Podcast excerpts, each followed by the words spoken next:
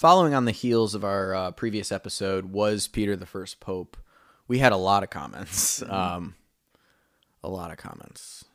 they were So, some were great, some were good, some were awful. Some some were crazy. So um, that topic can just bring a lot of crazy out of people. But there were a few really good comments. Um, we did have like you know common objections like you know Peter was never in Rome and this is why and you know he, when he says Babylon he means Babylon. emoji, emoji, emoji. Yeah. Yes, there are a lot of emojis.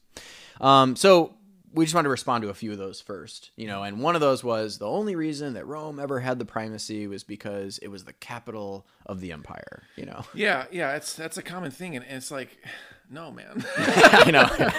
it's actually the other way around. Uh-huh. Um, you know, you have to remember in the first century that the Christians hated everything the Roman Empire stood for. yeah. and this is why you see in Saint Peter's letter he refers to Rome as Babylon. Yeah. It's a Um, pejorative. That's yeah, it's a pejorative term for Rome.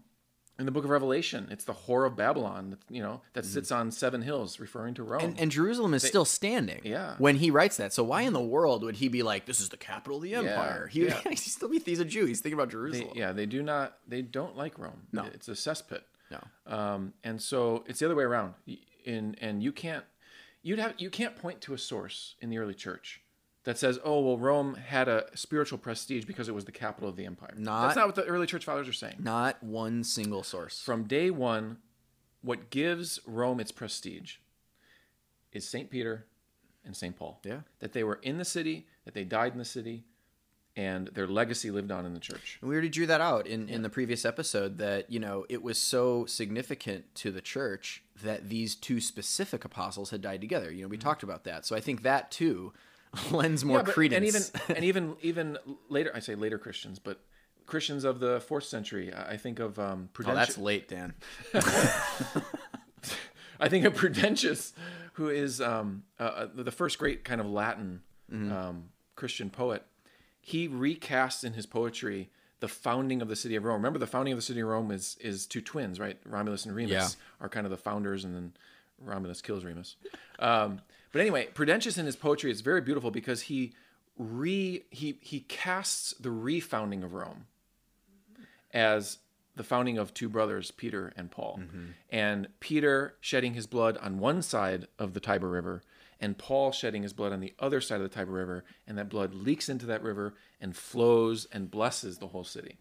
So even the later Christians understood um, deep down that what gives Rome prestige, spiritual prestige, are these two Yeah. primary apostles. Yeah. So that's great. So you know that that shows us that from the beginning, when when the church is retracing its steps in Rome, it's Peter and Paul that gives it significance. There's no and and I would say I mean we'll get to this later, but even when you get to the point where where Constantinople is becoming the capital The of the capital, the yeah. new capital of the empire, there's never a time where like the whole church is like, oh well, that's the capital now, so we're gonna look to Constantinople. so they, they- still they look to Rome even when Rome was like in shambles. Mm-hmm. So there was there was a spiritual significance to the city, and that's why Christ, Christendom Yeah. looked to it. And and the the bishops of Rome at the time objected to that that inference that oh primacy is based on where the capital is Exactly. in the empire, and so did Alexandria. Mm-hmm. Um, but the other thing here is the is the objective that well was- Objection, was yeah. uh, was Peter even ever in Rome, right? right yeah yeah I, I i don't even know how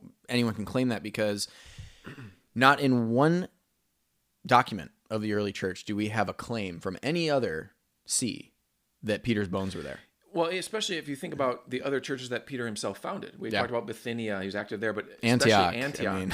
right? Antioch was the was the was the first time Christians were called Christians, right? Yeah. It's this it's this um, Gentile uh, dominating church and, and very um, influential in the in the early century.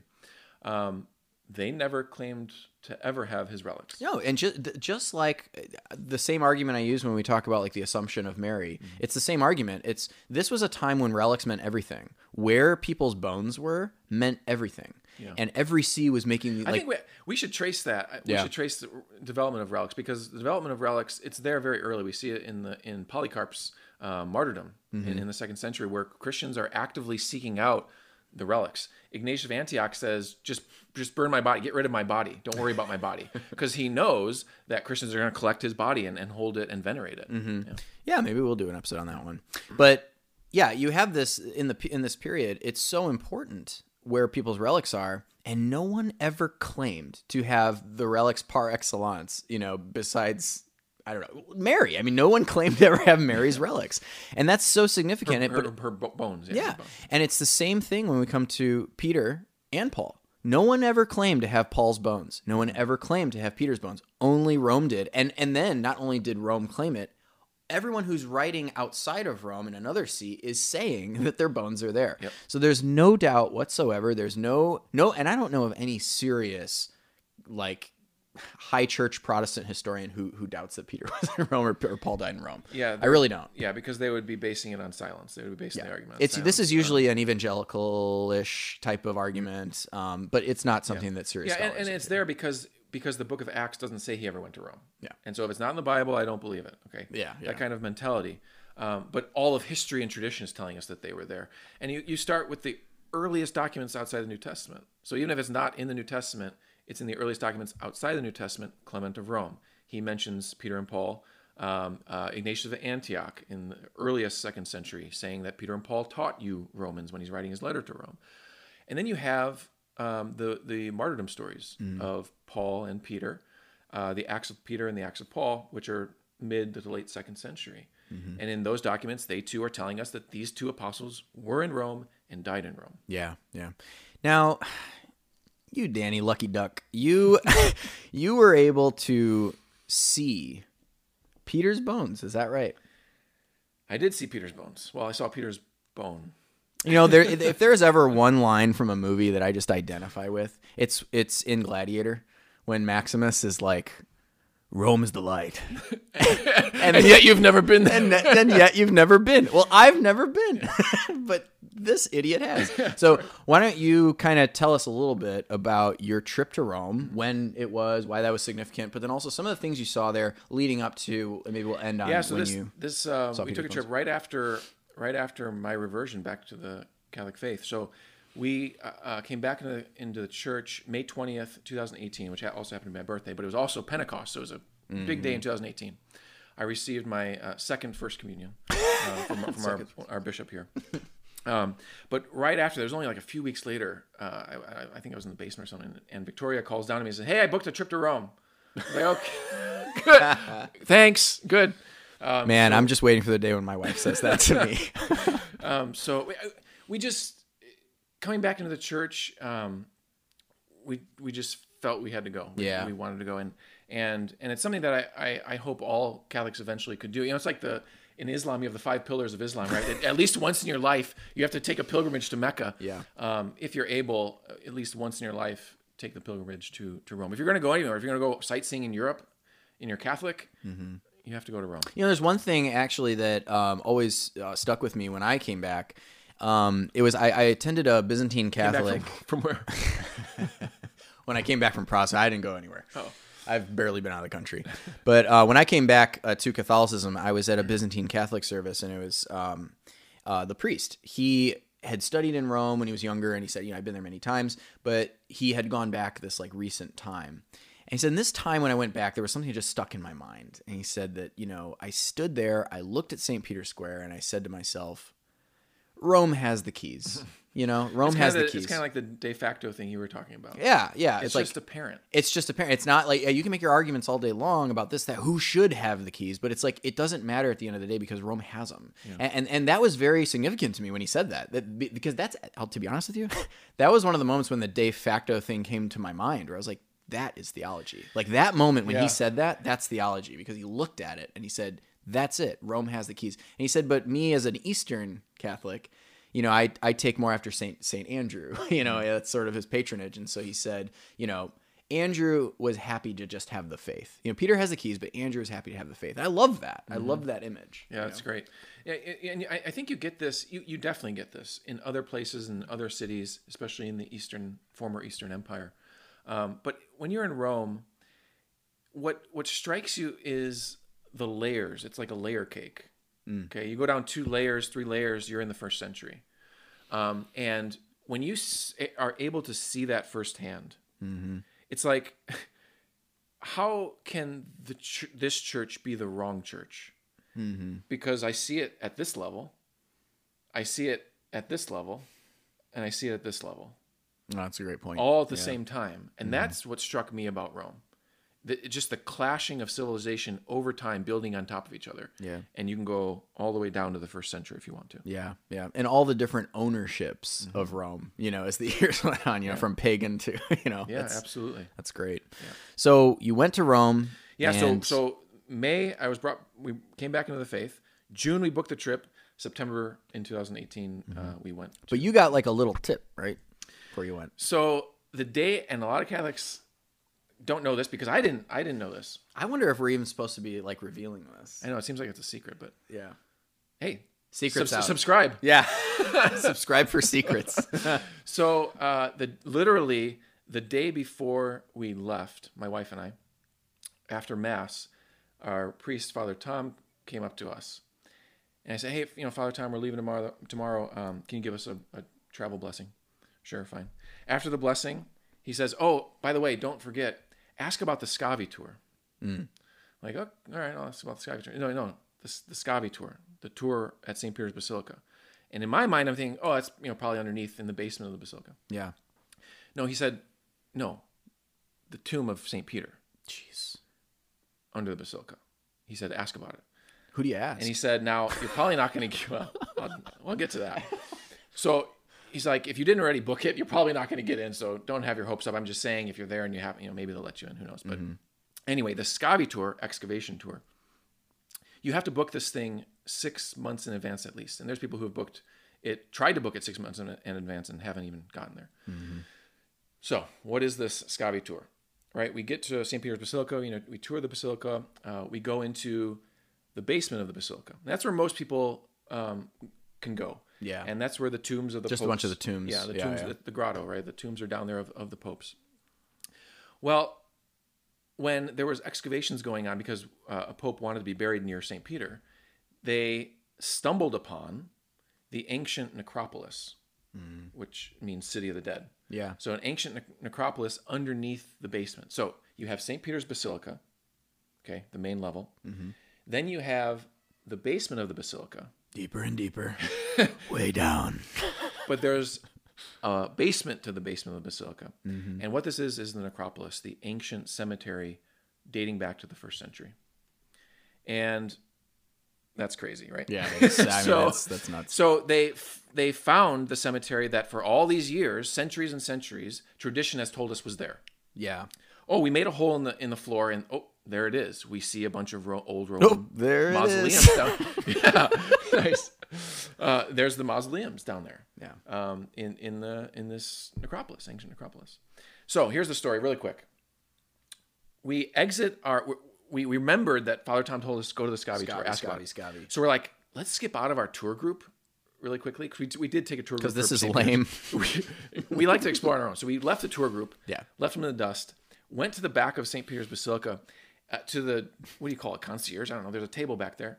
I can literally see the tour guide like still talking to With like her the- flag. to like the person No, she like had her flag, wearing like and we the, just- the khaki cargo Yeah, shorts. We did, we did a complete 180, left the group, and went to the back table and said, um, "Where's the Scavi tour?" Like that was stupid, right? Yeah. Where's the Scavi tour? And she's like, "Do you have a reservation?" How dare you? Yeah. How do you know about this? Who are you? And she said, "Do you have a reservation?" And I said, "No, I don't have a reservation." She said, "Well, you need a reservation for that to go Yeah. to go there." She's like, "Well," I, I was like, "Well, who else? Maybe I, I could ask, and they can let us in." She's like, "You know, if you want to try, you can go ask the Swiss guards."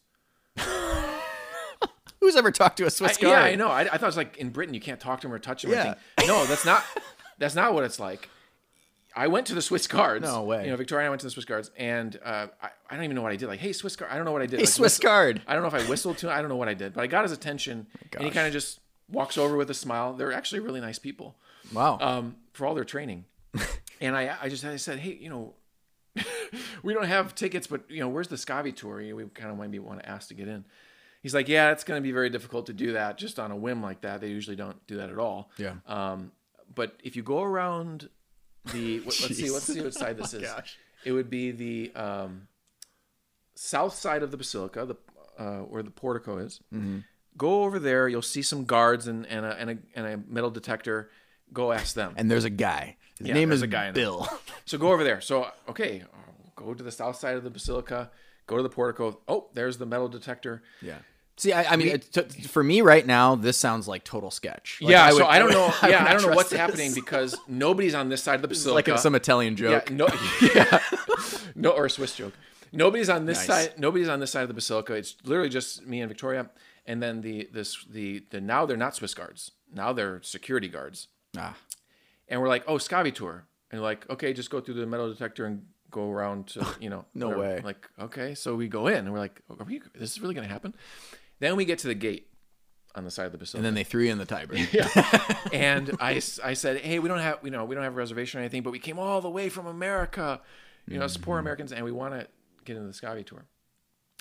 He said you have to have tickets for this. And Jeez, said, oh, there's man. no way. And and I think Victoria said, you know, is there any way we can talk to them? And he said, hang on for a minute, whatever. minute goes by. Comes back and he says, just you, pointing to Victoria. Just you can go to the office to ask them Wow. to come in. So she she runs over there, and I am I'm like, this can't Where be is happening. my Is, this, is this going to happen? What are they? is she arrested? Um, what's going on? She said and Scavi. I'm, I'm I, you know, she's at the far end of now the, the far end of the basilica, and I'm standing back by the portico, the gates, and I'm like, what's going on back there? She's Yeah. talking to people. She goes in the office, and then she comes out and she's like, like thumbs up, you know, like this. I'm like, this is unbelievable. No way. Comes back, guard lets us in. Turns out the the the scholar who was taking the small group, you're only allowed 10, 15 people at a time. They were leaving at that moment Wow. and he said fine they can come in because it was uh, they told us it was up to the tour guide What a coming home treat. Yeah. Like to becoming Catholic. no again. absolutely and it just so happened that we were there at the second they were leaving and he was willing to add us onto the group and so we get to go down into the uh, ancient necropolis So what does that look like? So, yeah, so you're, I don't even, I So don't even have a context for i know this. yeah so again you got to go down layers Yeah. going down layers modern basilica So once you're down in, in, in like the tomb area, where from there? Like, are you going? so you're actually on an ancient little sidewalk wow. and you, your feet are touching the very ground that the first century ancient Romans were touching. Think of it as a seminary, ce- ce- uh, cemetery with a, with a little pathway and street, and there's tombs and mausoleums. Uh, you know, this used to be outside. Yeah, yeah. This used yeah. to be above ground. Yeah. Um, but now it's obviously underground, built on top of. And so you're you're going between these tombs and mausoleums, and he's pointing out, okay, this is a pagan one, this is a pagan one, this is a pagan one. Wow. And then all of a sudden, he's like, this is a Christian one Now they start turning. as you get closer and closer to where you know the high altar of the basilica is. Wow. Okay, so you're that'd be facing you know the west side. Mm-hmm. You know, okay, the tombs are starting to change a little bit. There's three or four tombs that are are Christian. Yeah. and you only know this because of the symbolism that's being used in the frescoes on the ceilings of these um, of these mausoleums of these tombs. Uh, one of them has Christ as uh, portrayed as almost like Sol Invictus, sunbeams coming from his his head with Wow. when he's uh, on a chariot. Uh, others, you see the the uh, the Chi-Rho, right, etched etched into, um, graffitied into the the, the plaque, mm-hmm. and so you start to get a sense of oh, we're, we're Things are changing, Things yeah. are changing in this ancient cemetery that I'm walking. Wow. Um, And then you continue to get closer, and he points out to you, okay, that little pillar you see right there, that's the pillar of uh, that Gaius was talking about in the second century when he said that Peter's monument is in Rome in the Vatican. That little pillar you're seeing is part of that monument. Wow. Okay. so then you know, so you're going around, and, and then you come to the Clementine Chapel, which is on the opposite side now of where the tomb is, and that's where Pope Francis actually says um, says mass every morning. Wow. So you get to go in there, and then you come around to the other side. There's a little room. I, if I can remember, I mean, could, there's no cameras. Yeah, you can't take pictures or anything, probably. huh? No, it's uh, you're underground, and it feels like you're underground. You know, it's like it is like catacombs. Um, no pictures. So you, you know, I'm trying to remember, and I, I have drawings in my journal that Yeah, I I remember to, you were tried showing me draw and drawings. etch. Uh, Maybe I'll show some on the video. But now you're in this other room. Now you're on the um, the north side of the tomb. Maybe a room of ten by ten Yeah. and um, he says the the little uh, hole in the wall over there uh, is where they found the the case where the bones were being held. Wow. Uh, and he said, "Today, you're in luck because the bones are displayed." Jeez. Wow. You know, I don't know what everybody else in the room was thinking, but I was, you know. Was- um, and he said that, and he said, uh, and I, you know, I've always found it, um, found it really fascinating that the piece of bone that was on display that day was Saint Peter's jawbone. I'm sta- we're standing, we're yard, I don't know, a couple yards away maybe. I was staring at right, you know, right Yeah. there, Victoria and I, and the rest of the group, you know, these nominal Catholics, I don't know, you know, bless their hearts, but they they oh oh okay, and then they left. Oh my and and I look at the tour guide. The tour guide, by the way, was aw- I can't remember his name for the life of me. He was fantastic scholar, Mr. Scotty. Fa- scholar, not just like you know, um, Mr. Scotty, uh, Dr. Scotty. and and, um, and so they, they leave, and I'm I'm standing there like I'm not going anywhere right Yeah, now. I'll stay as long as I can. He he and they leave. He turns back to me, and says, "You guys stay as long as you need." wow. So Jeez, now oh, it's literally just me and Victoria. because he saw you guys respected them. the We were, moment. I was writing notes as he was talking. I was drawing pictures. I, everything, everything I can try and soak in. Yeah. And so then now it's just me and Victoria in, in front of Peter's jawbone. Peter's jawbone. Wow. And, and think about that. This is the jawbone yeah. that was the first to proclaim, "You are the the Messiah, the Son, The Son of, of God. God. Yeah. This is the jawbone that ate the first Eucharist. Mm-hmm. This is the jawbone that that gave the first sermons. And there it is. Yeah. It, it's it's this is the thing is that you know it's when you're just talking about like oh Saint Peter and like uh, or not even calling him Saint Peter when you're a Protestant you know like Peter uh you, uh, he's he's not any greater than us though right? Because we're all saints and this kind of stuff. Like yeah yeah but like no really though. Like Peter. Saint Peter, yeah. the god of the universe the one with who with with his own voice fashioned the cosmos and and the heavens and the earth and set the sea in its place. And you know and by his word it was declared and it was done. That god our god touched this man mm. and told him that you're the rock. And upon this rock i'll build my church. Hence, why it happened. Here's the church. despite all of the messiness and the, and the spots and the wrinkles of the church and its history and and the human side of it there's a divine undergirding story that's happening. And where where just like Paul says where sin abounds grace abounds all the more. God doesn't God is not like thwarted by mm-hmm. human weakness or the or the the weakness of the story of, of the church.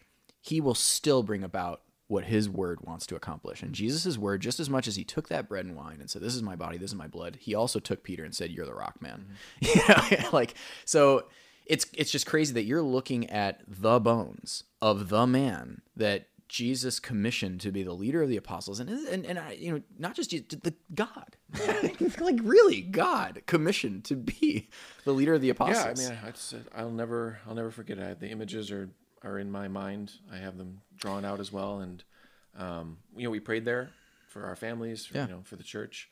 Um, what a great place to, to do it at. That's why to not venerate those bones, like not not worship them, but to not pay homage, to, to not not pay a certain honor that is due, to not do that. It all it means is that you have a very low Christology. You have a very mm. low view of. Jesus' Yeah, Jesus's identity, mm-hmm. because if you really believe that Jesus was the God of the cosmos, the, the creator of the heavens and the earth, then you would look at that that man that Jesus touched with his own hands and commissioned to be the leader of the apostles, and you would you would fall down and venerate him. Yeah, if if the cloak, uh, you know, if his cloak had that kind of power, certainly this man, Yeah. um, who he appointed as his as the leader of the apostles, would have um, uh, need due honor and, and veneration, and that due honor and veneration has been there since since forever.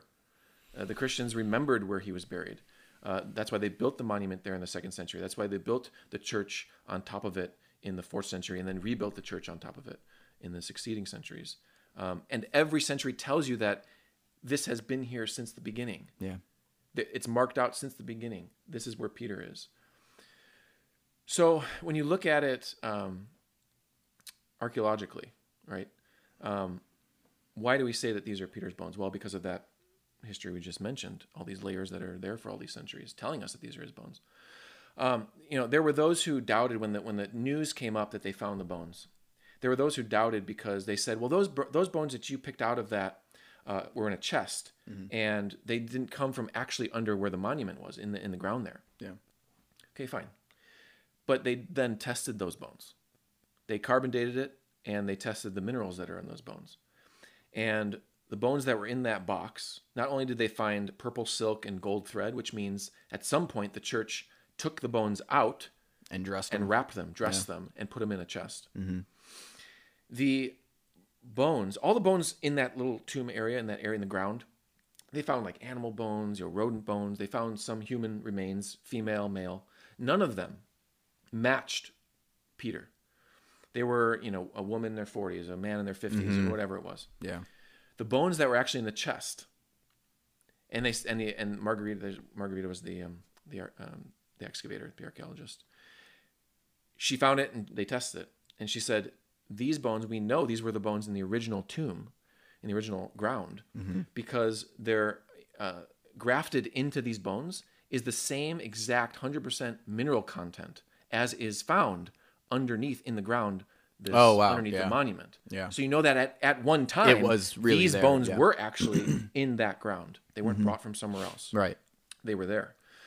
Then the bones were tested, carbon dated, first century. Mm-hmm. How old was this person? In their 60s. That's what Peter would have been. Wow. Was it male or female? It was male. Male. Yeah. Robust, strong, Wow. strong boned man in his 60s, matching the mineral mineral content of where that monument is. Does it is. say like this is Peter or something like that? Yeah. So the archaeologist, she actually, um, she's an expert in uh, epigraphy, epigraphic evidence. Epigraphic, gra- yeah. gra- graffiti actually. And on one of the on, on the on the wall of the monument, uh, she discerned in Greek Petros eni, Hmm. which she took as meaning uh, in Greek Peter is within. Peter's here. Peter's here or Peter is within Wow. uh, in Greek. So you know it's early because it's written in Greek and not Latin. That's a good point. Okay, so it's Greek graffiti on the monument wall where Peter was supposed to be. Uh, well, they're again, they're telling like- us. it's like they're how telling much- us he's here. Yeah. It's like how much More more, evidence. evidence Yeah. do you need? What else do you need? Why is it that you're more willing, if you're a Protestant, for instance, you're like just taking at face value that oh, someone was buried somewhere else? Like, so, like if you could ever have archaeological evidence for something, this is it. This is it. I mean, this is it. How much more do you need? You know, besides the textual evidence that supports it, with the epigraphic evidence, like you're saying, the soil evidence. I mean, the the forensic evidence of the bones. It's like how much more do you need? You know? The other thing I would add is it's also actually an appropriate place for Peter to be buried. Why do I say that? Because the Vatican in the first century was wasteland. Yeah. People hated this area was outside of the city. It was swampy. It was known to have um, be infested with snakes. Oh. So it was like swampy and not good land. And there was there was attempts in the first century to kind of make it more pretty. They built like gardens and stuff and all that stuff. Um, and and and one of those attempts to make it more pretty was actually to build nice mausoleums, dating from the first century to the third century. The other thing was that Emperor uh, Claudius, Tiberius or Claudius, built a circus there. So that that elongated uh, racetrack, basically, he built it Oh, so it didn't have clowns or no, uh, no, not that kind of circus. okay. He built this racetrack there, okay, to, to kind of draw people to that area. And you know, and, and and if you if you look, people will say, well, well, how could Peter be buried there? If you look to where the the original circus was built, the tomb would have had to have, or the burial site would have had to have been literally right next to the circus.